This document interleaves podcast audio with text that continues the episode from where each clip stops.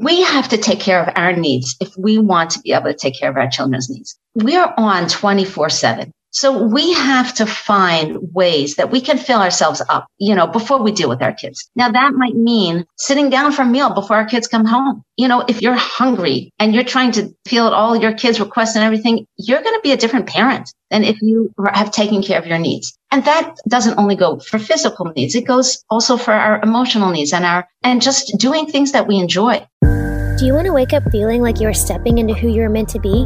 Into the best possible version of you? What if I told you that the key to your best life, health, and happiness are all around you? You just have to find what works for you. I'm Hope Pedraza, and I believe that there isn't just one way to live a healthy and meaningful life, and that all you need is a little inspiration to make changes that last from the inside out. Each week, I'll be sharing tangible tips and inspirational interviews to help you on your journey. These are the steps to take to improve your life and live with purpose. This is Hopeful and Wholesome.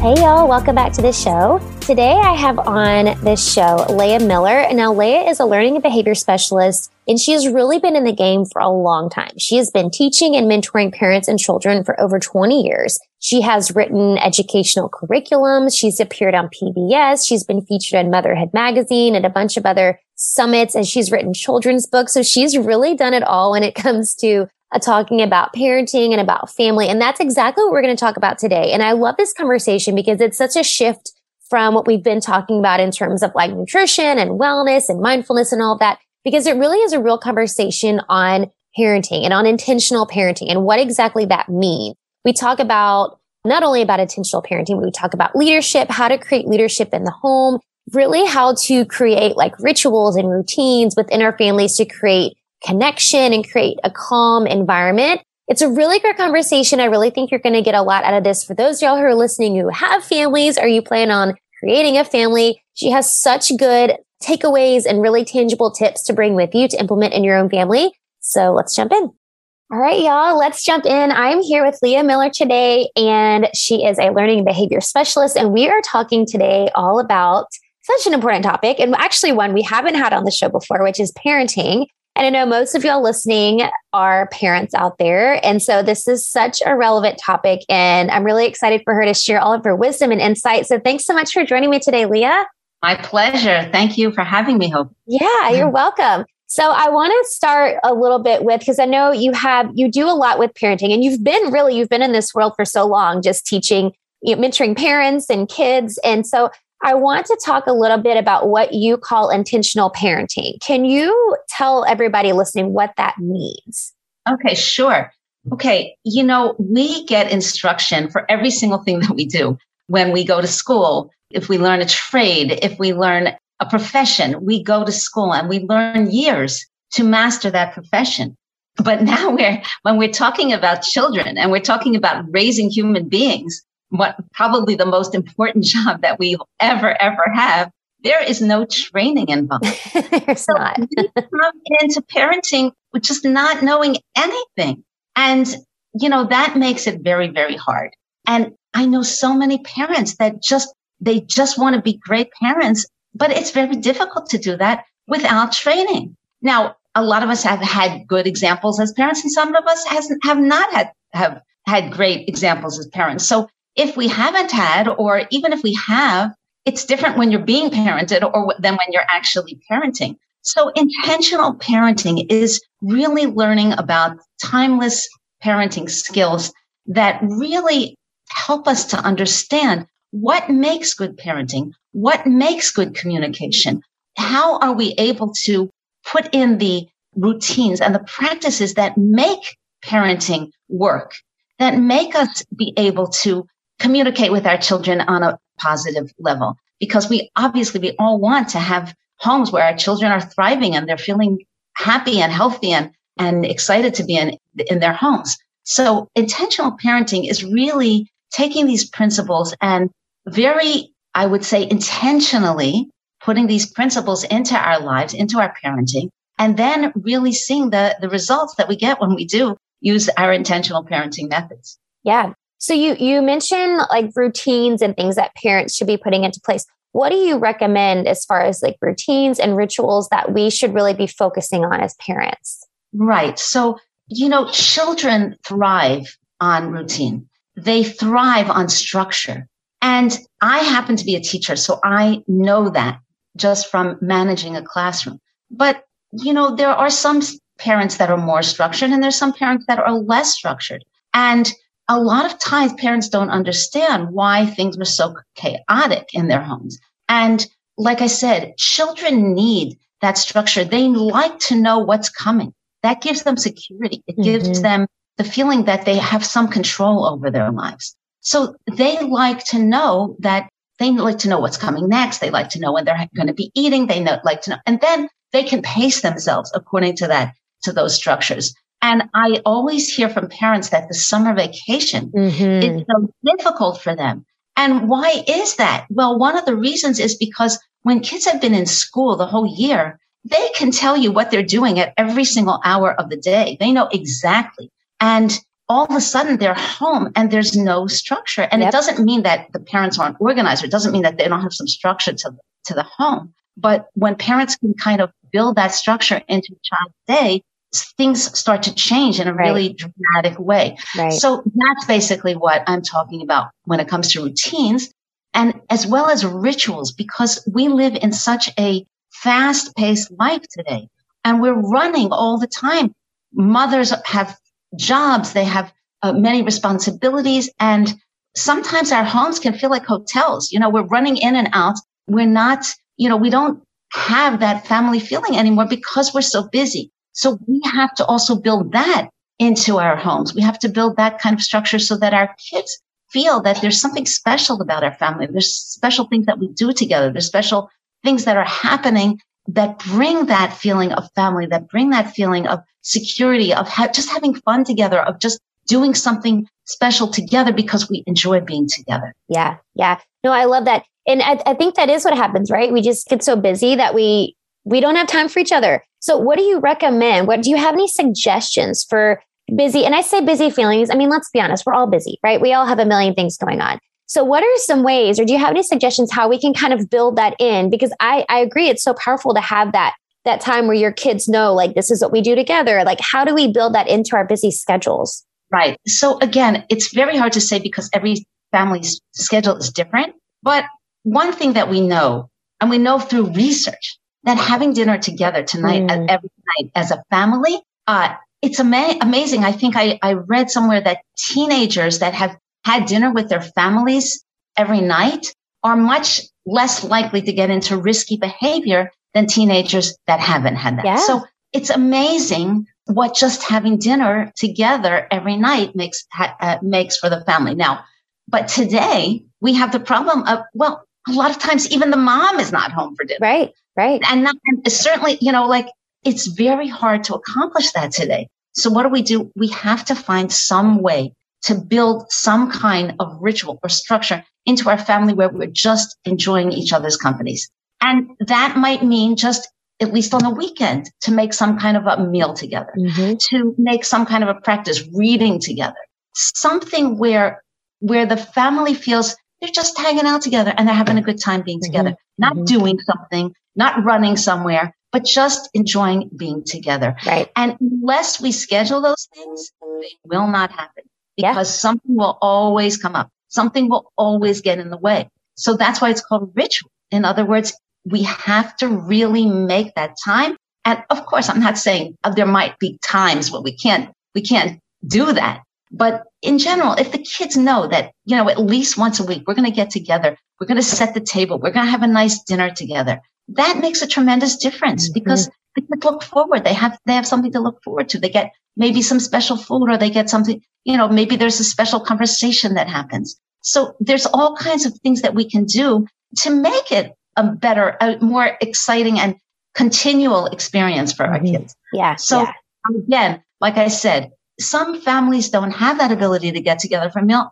Find some time where the whole family can get together, doing something and just enjoying each other's company yeah. and do it every week. Yeah. Yeah. I love that. That's great advice. So you talk a lot about uh, too about leadership and about how we as parents can give our kids leadership and be like a leader in the home. So can you just kind of speak to that and really like the difference that it makes in our families in our relationships with our family when we do give our kids leadership?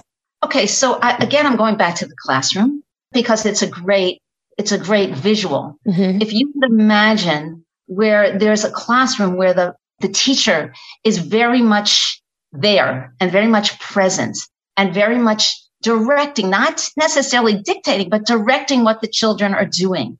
And just think about how, you know, there's a busy hum and kids are doing things and they know what they're supposed to do. And they, again, there's that structure as opposed to a classroom where the teacher is, let's say, just out of school and doesn't really feel so confident about being in front of the class. And kids are, you know, kids will take the lead. If there is no leader there, yeah. kids will take the lead mm-hmm. and they will you know, unfortunately do things that are not necessarily positive or not necessarily productive. So it's the same thing in our families. You know, leadership is not something that's natural for a lot of people. And it can be hard to take, to step up and take that position. So it's something that we really have to learn and we have to practice and we have to even practice in the mirror, mirror of just being present and being the one that directs the traffic that, in other words, not in a way that doesn't give our kids freedom or doesn't give our kids ability to, to explore things that they want to explore. But there has to be someone stepping up to that leadership position where the kids know this is the leader of the family. And you'd be surprised how it, it is difficult for many parents to do that. They've never, maybe they didn't see that in their right. own family, or maybe they're just very not used to being in that position. Whatever they're doing has never called on that before. And so a lot of times they feel like very overwhelmed with their families and being in that position. Mm-hmm. So again, it's just a question of realizing that that's a really important thing to be for their family and then just taking the steps and learning what does it mean to be a, a leader in my mm-hmm. family? How can I be more there for my children? How can I more direct things and make sure that they go in the way that is smooth running for everybody? Mm-hmm. Yeah, that's good. So what do you recommend? Because you mentioned this a couple of times now for for those who, you know, they didn't have the leader in the family, they didn't have, maybe they didn't have parents who were present, right? Maybe they, they had sort of an unconventional family where their parents were around or they were raised by, there's multiple situations there with when people don't exactly feel you know, I didn't have the best example of parents and parents who do these things. They're leaders. They were there. What do you recommend for people who are parents that they don't have an example to go by. Like they didn't have that growing up and they're like literally like starting from scratch. Like I have no idea how to do this. I didn't witness good parenting. How do I do it? So that's a really great question because that's like the million dollar question. Right. and I would start by explaining about myself. I was an only child and I thankfully had very good parents, but I was an only child. And also I was an only child and I, I loved big families. When I saw big families, I thought that, wow, this is so exciting. I just, I wish I had a big family like that. It's not that I, I didn't enjoy being my, I did, but I just thought it was so fun. Brothers and sisters get to, get to play together. And I always wanted a big family. And then I had, I decided I was going to have a big, big family. I had six children. Oh my gosh. and, you know, it was really trying. Like I had never really seen anyone being parented. And I really wanted to be a great parent. So I really made a big effort. I just got my hands on every single parenting book that I could read. and I, you know, I watched other parents and, and I really took it very, very seriously. And I even, I went to parenting classes and I even went to, I eventually, I got so in, in into the idea of parenting that I went to a certain, an institute to learn how to be a parenting mentor. That's awesome. Yeah. So you know, it didn't happen overnight. Mm-hmm. You know, I, I struggled, definitely struggled, but I wanted it so badly that I just, I just learned everything that I could. Mm-hmm. And again, it's a lot of trial and error and every kid is different and every family is different. But I do believe that with real, like I said, intentional parenting and working on ourselves, it's really all about working on ourselves as moms and, and just getting more information. I believe that every parent can do it again, it doesn't necessarily, sure, there, we have certain triggers that we've learned from our, you know, our parenting. And sometimes we have to like step back and say, oh, why am I doing this? Or mm-hmm. is this really the way I want to parent? And, and yeah, I mean, you know, I think having a mentor is great for anything like that. and reading. There's so many great books out there today. And that can be sometimes confusing because there's also so many uh, different theories and True. philosophies. But I think that, you know, with concerted effort, I think parents can find the way that works for them and really change some of the patterns that they might not like and begin parenting in a new way. Yeah. And that was going to kind of be my next question because, you know, as a parent, I mean, as when we are just talking about this not too long ago, like you pick up things where, you know, you always say, like, well, I'm a parent, I'll never do that. And then you find yourselves doing it and you're like, no, like, I don't want to do that. So do you, do you have any, I don't know if recommendations is the, is the word, but like, you know, those patterns where you're like, and not that, you know, there's obviously some really dangerous patterns we don't want to, but also patterns where you're like, I just, I don't want to do that to my kid. Like, I don't want to parent my kid like that. Uh, what are your recommendations for kind of like breaking the cycle, right? Like breaking the patterns that we experience as kids? Right. That's a great question. I think that one of the things that I recommend is that we have to kind of be observers in our homes. Mm-hmm. And we have to kind of take a step back sometimes. So if, let's say we say, for three days, I'm just going to observe. I'm going to try not to be too, I mean, obviously our kids are killing each other. We're not going to, right? But try to be more on an observer side mm. and try to take a look and see what's going on. What is triggering me? What is going on when, you know, when my kids start fighting or what is going on when my kids start, you know, being really cranky and whiny and those things that trigger me. When is it happening?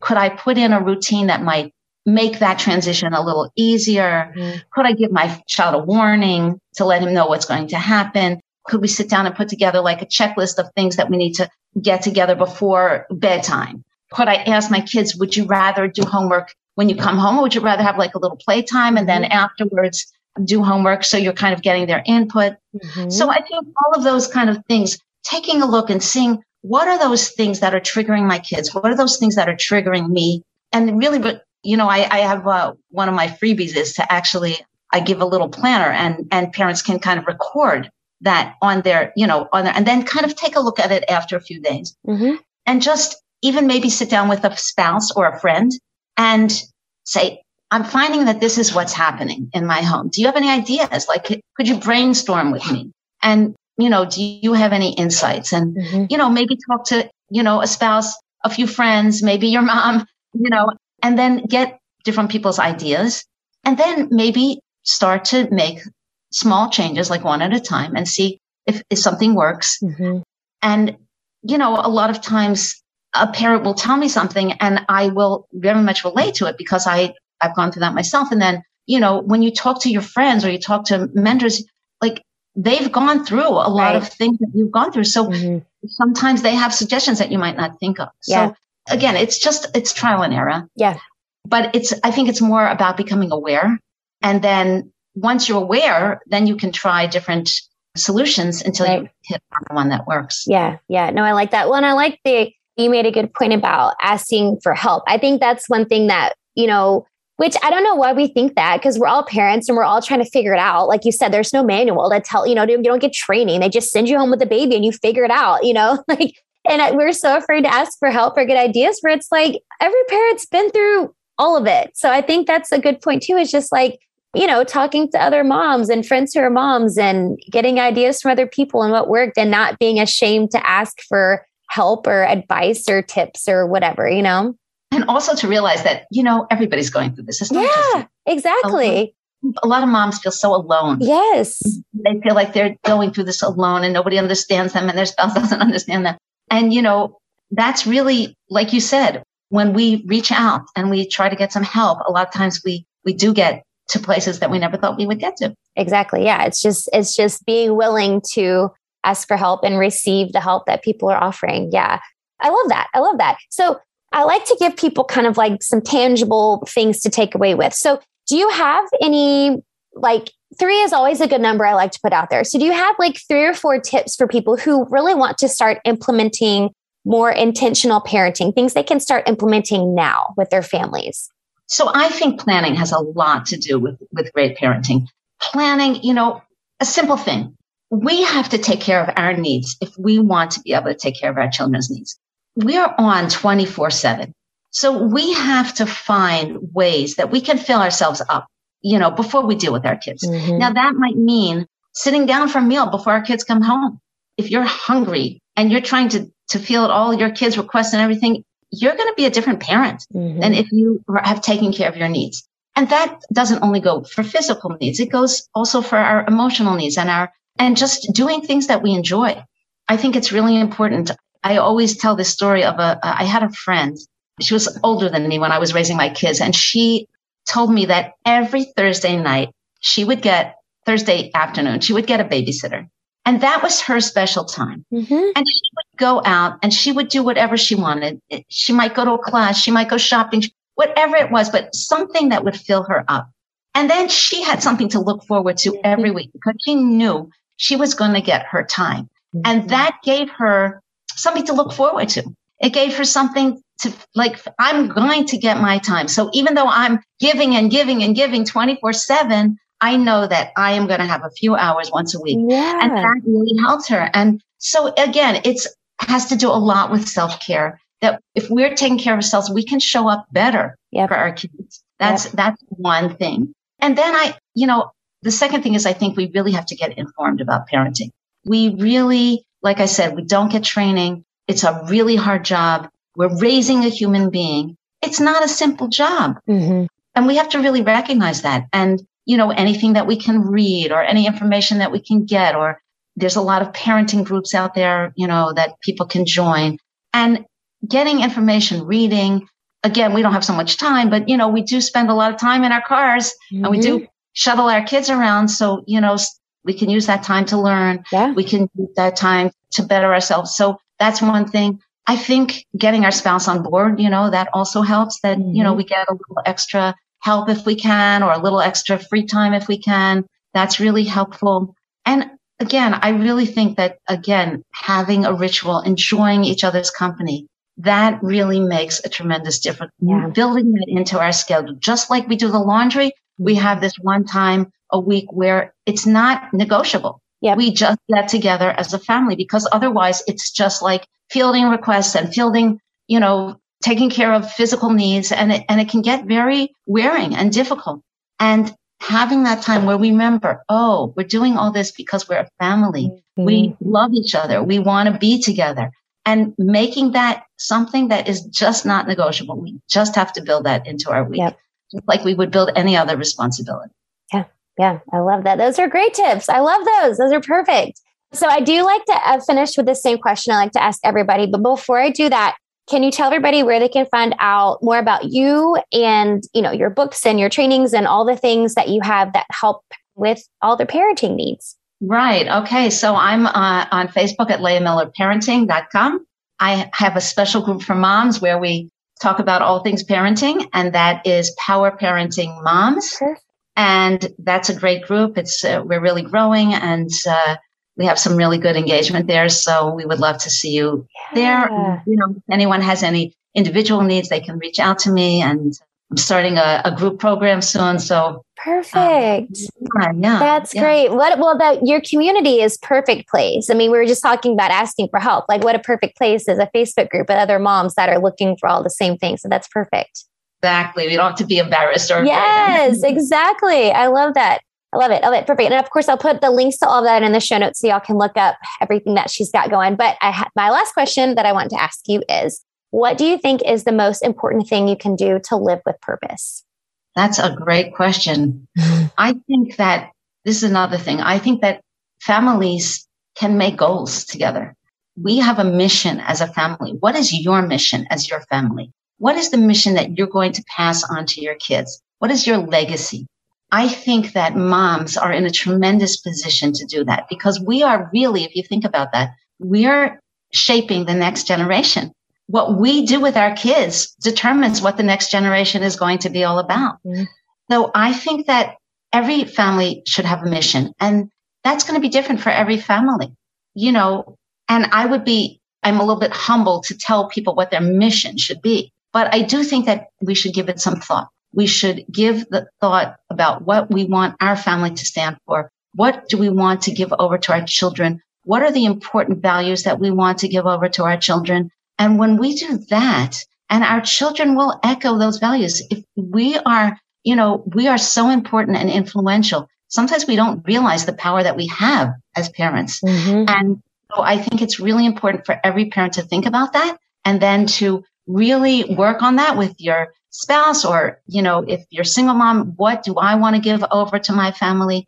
And you'd be surprised the kind of things that last with your children because you were so intentional about it and you gave that over to your children and you emphasized it over and over again. That sticks with kids and they'll be able to say, Oh, you know, my family, it was so important that we did this together or that this was what something that we really believed in or my mom always said or my father always said, you know, so you'd be surprised how those kind of things stick. And when we give thought to it, we plan and we put intention to it.